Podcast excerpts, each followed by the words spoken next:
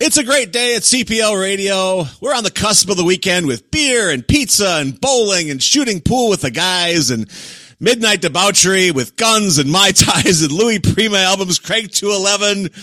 Oh yeah, and it's a children's book today with our book critic. It's Friday on Book of the Day.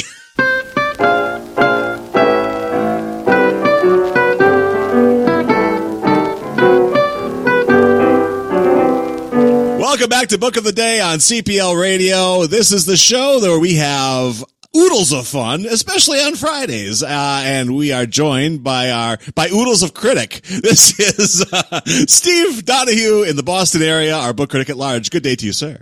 Hello, everybody. it's good to be a while. we're doing a kids book. We like to do a kids book on Fridays. This is a charming one. I'm excited. On Caldecott, I think I saw a medal on this one. Caldecott Award winner, yes, from 1949. This is uh, The Big Snow.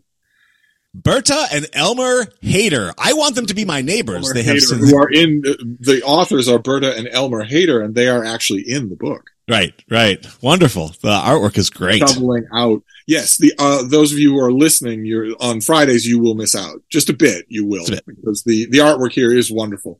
It's uh, charcoal, black and white charcoal, but every once in a while, scattered throughout the book, is color.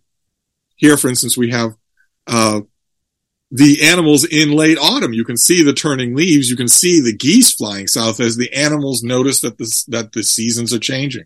There are critters all over this book. Yes, it's just a New England forest scene. Yeah. In the change of the seasons, but the main action of the book, this is very reflective. It is doesn't have a real plot to it at all. Mhm. The main action of the book is what happens once the seasons change and a big snowstorm comes. Who hunkers down and doesn't want to deal with it? Who's already gone south and doesn't even see it? And who has to forage for food during that storm? That's that's all that the book is. You have the big snow on the front. There are all the animals with snow blanketing the grass and the shrubbery and the tree branches. And then on the back, you have a picture from the autumn. A squirrel hoarding nuts as the geese fly south and the leaves change. And that's really all this is. It's a topical book, though, for both of us. Really, we've uh, we've been threatened with uh, ample weather this week. Both of us. I think we both kind of dodged a bullet, but I think we're doing. Yes. Uh, but it's coming. You know, we we, Yeah, we can it's, rely. it's inevitably coming, less so than, you know, with every year.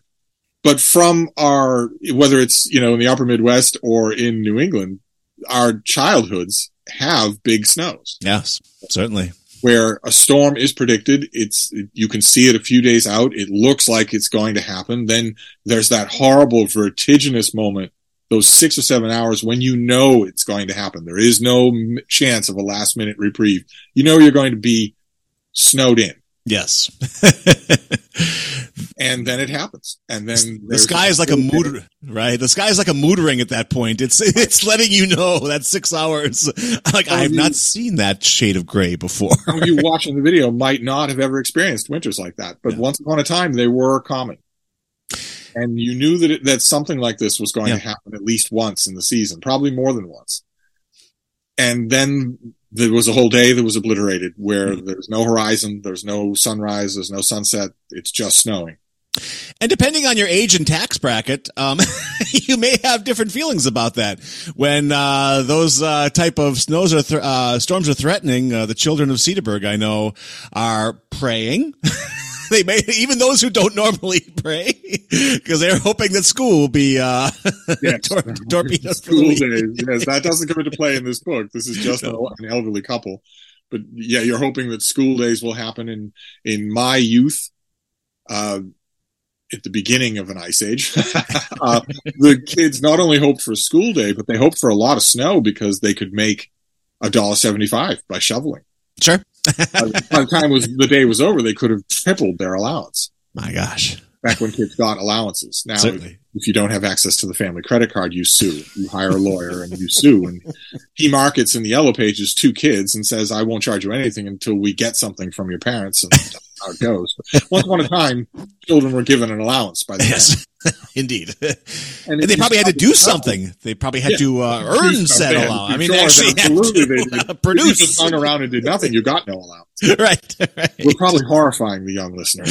we just we have just uh, gotten dropped so many listeners, but that's okay. Uh, um, But then there's after the, a big storm like that, there's always the moment captured in this book where when it's over, suddenly everything is completely quiet. And that's not uh, an illusion. That's acoustically real. The snow is blanketing everything. So Absolutely. everything feels muffled. We are dodging a bullet with a big storm that's currently buffeting the whole of the country mhm. uh, as we record this video, but others are coming. Yeah. Oh, certainly, It's certainly. mid-December. We'll certainly get at least something this year. I would like to think the area of influence of Book of the Day is somehow repelling this particular storm. I feel like we've done some sort of service. or or bring it on, depending on your circumstance. right, right. If you've got uh, a nice snug reading nook and some snug, warm animals that cuddle or purr or whatnot, and a bunch of books, let it snow. right? Let it snow. You've given me an opportunity to uh, promote our current uh, Snow Better Time to Read reading program for the winter. Uh, we are doing right now. It's a blast. You uh, you come in, you read a book, you uh, fill out a ticket, you drop it in the hopper. You actually review the book. We can even, we even allow people star ratings to uh, review said books and uh, opportunities for a very cozy, cuddly prizes at the tail end of the winter reading program. So one for kids, teens, and adults. Can I assume from the title that you're the one who came up with the title? I swear I did not, but I heartily endorsed it. CPL Radio, the home of dad puns. yes, two thirds of a pun. Pu. Anyway, um, so the big snow. Yes. A delightful book. I wish I knew more about Berta and Elmer. They just seem like fascinating people, and I'm going to do some research on them after the show. they came up with a very simple idea. These are the two kinds of kids books. They're either manic and complicated or they're very simple. And either one, if they're done as well as this, can win the Caldecott Award, which is the thing you're looking for. That is the thing you want if you're making a kids book. Absolutely. Dream about it, about winning the Caldecott medal. And it's one of the prize medals that has not yet been debased. If you look at a list of Caldecott winners, you will see a list of books going back a century. and There isn't a dud in the bunch. I, I did a Oh, Caldecott uh, Caldecott reading festival about uh, three summers ago, and I had I can tell you, it's one of my fondest summers. I felt I felt great about everything. It would have been nice karma wise. We're, my, my esteemed producer and I are both just enough old carny hands that we would have liked the karma of it blasting snow down outside when we did this book, but we dodged a bullet. The, the storm for, for some places, uh, let's not talk about the Dakotas where they're getting heat of snow and northern New England. They're, they're not dodging the bullet, but we both are. So Currently, yes. We'll have to come up with another snow theme for when we do get a snowstorm. It will almost certainly happen. And of course, 2023 marks the 10 year anniversary of when snowpocalypse happened here in Right. Boston. Sure. Some of the pictures from that event Oh. are unbelievable even now. To me. Certainly. Certainly. It snowed every other day, a foot at a time, and it stayed cold, so the snow didn't go anywhere. Right. Right. Oof. I bet you got a lot of reading done. Not a lot of reading done, yes, but this was a case where snow banks blanketed the sides of the streets Jeez.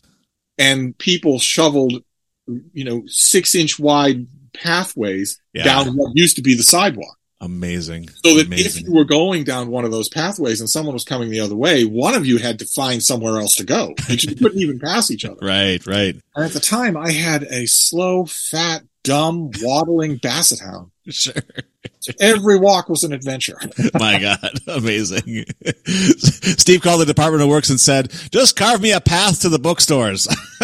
That's all I Well, need. the, the problem with that basset hound, one among many problems, is that even when it was summer and we had the wide open sidewalk, she was incapable of turning around. Oh, not a possibility. You point her down a six inch wide pathway with snow canyons on either side. it led to many apologies. I had many apologies for, to proffer to people around me. I don't know. I didn't check ahead of time if the Big Snow is still in print.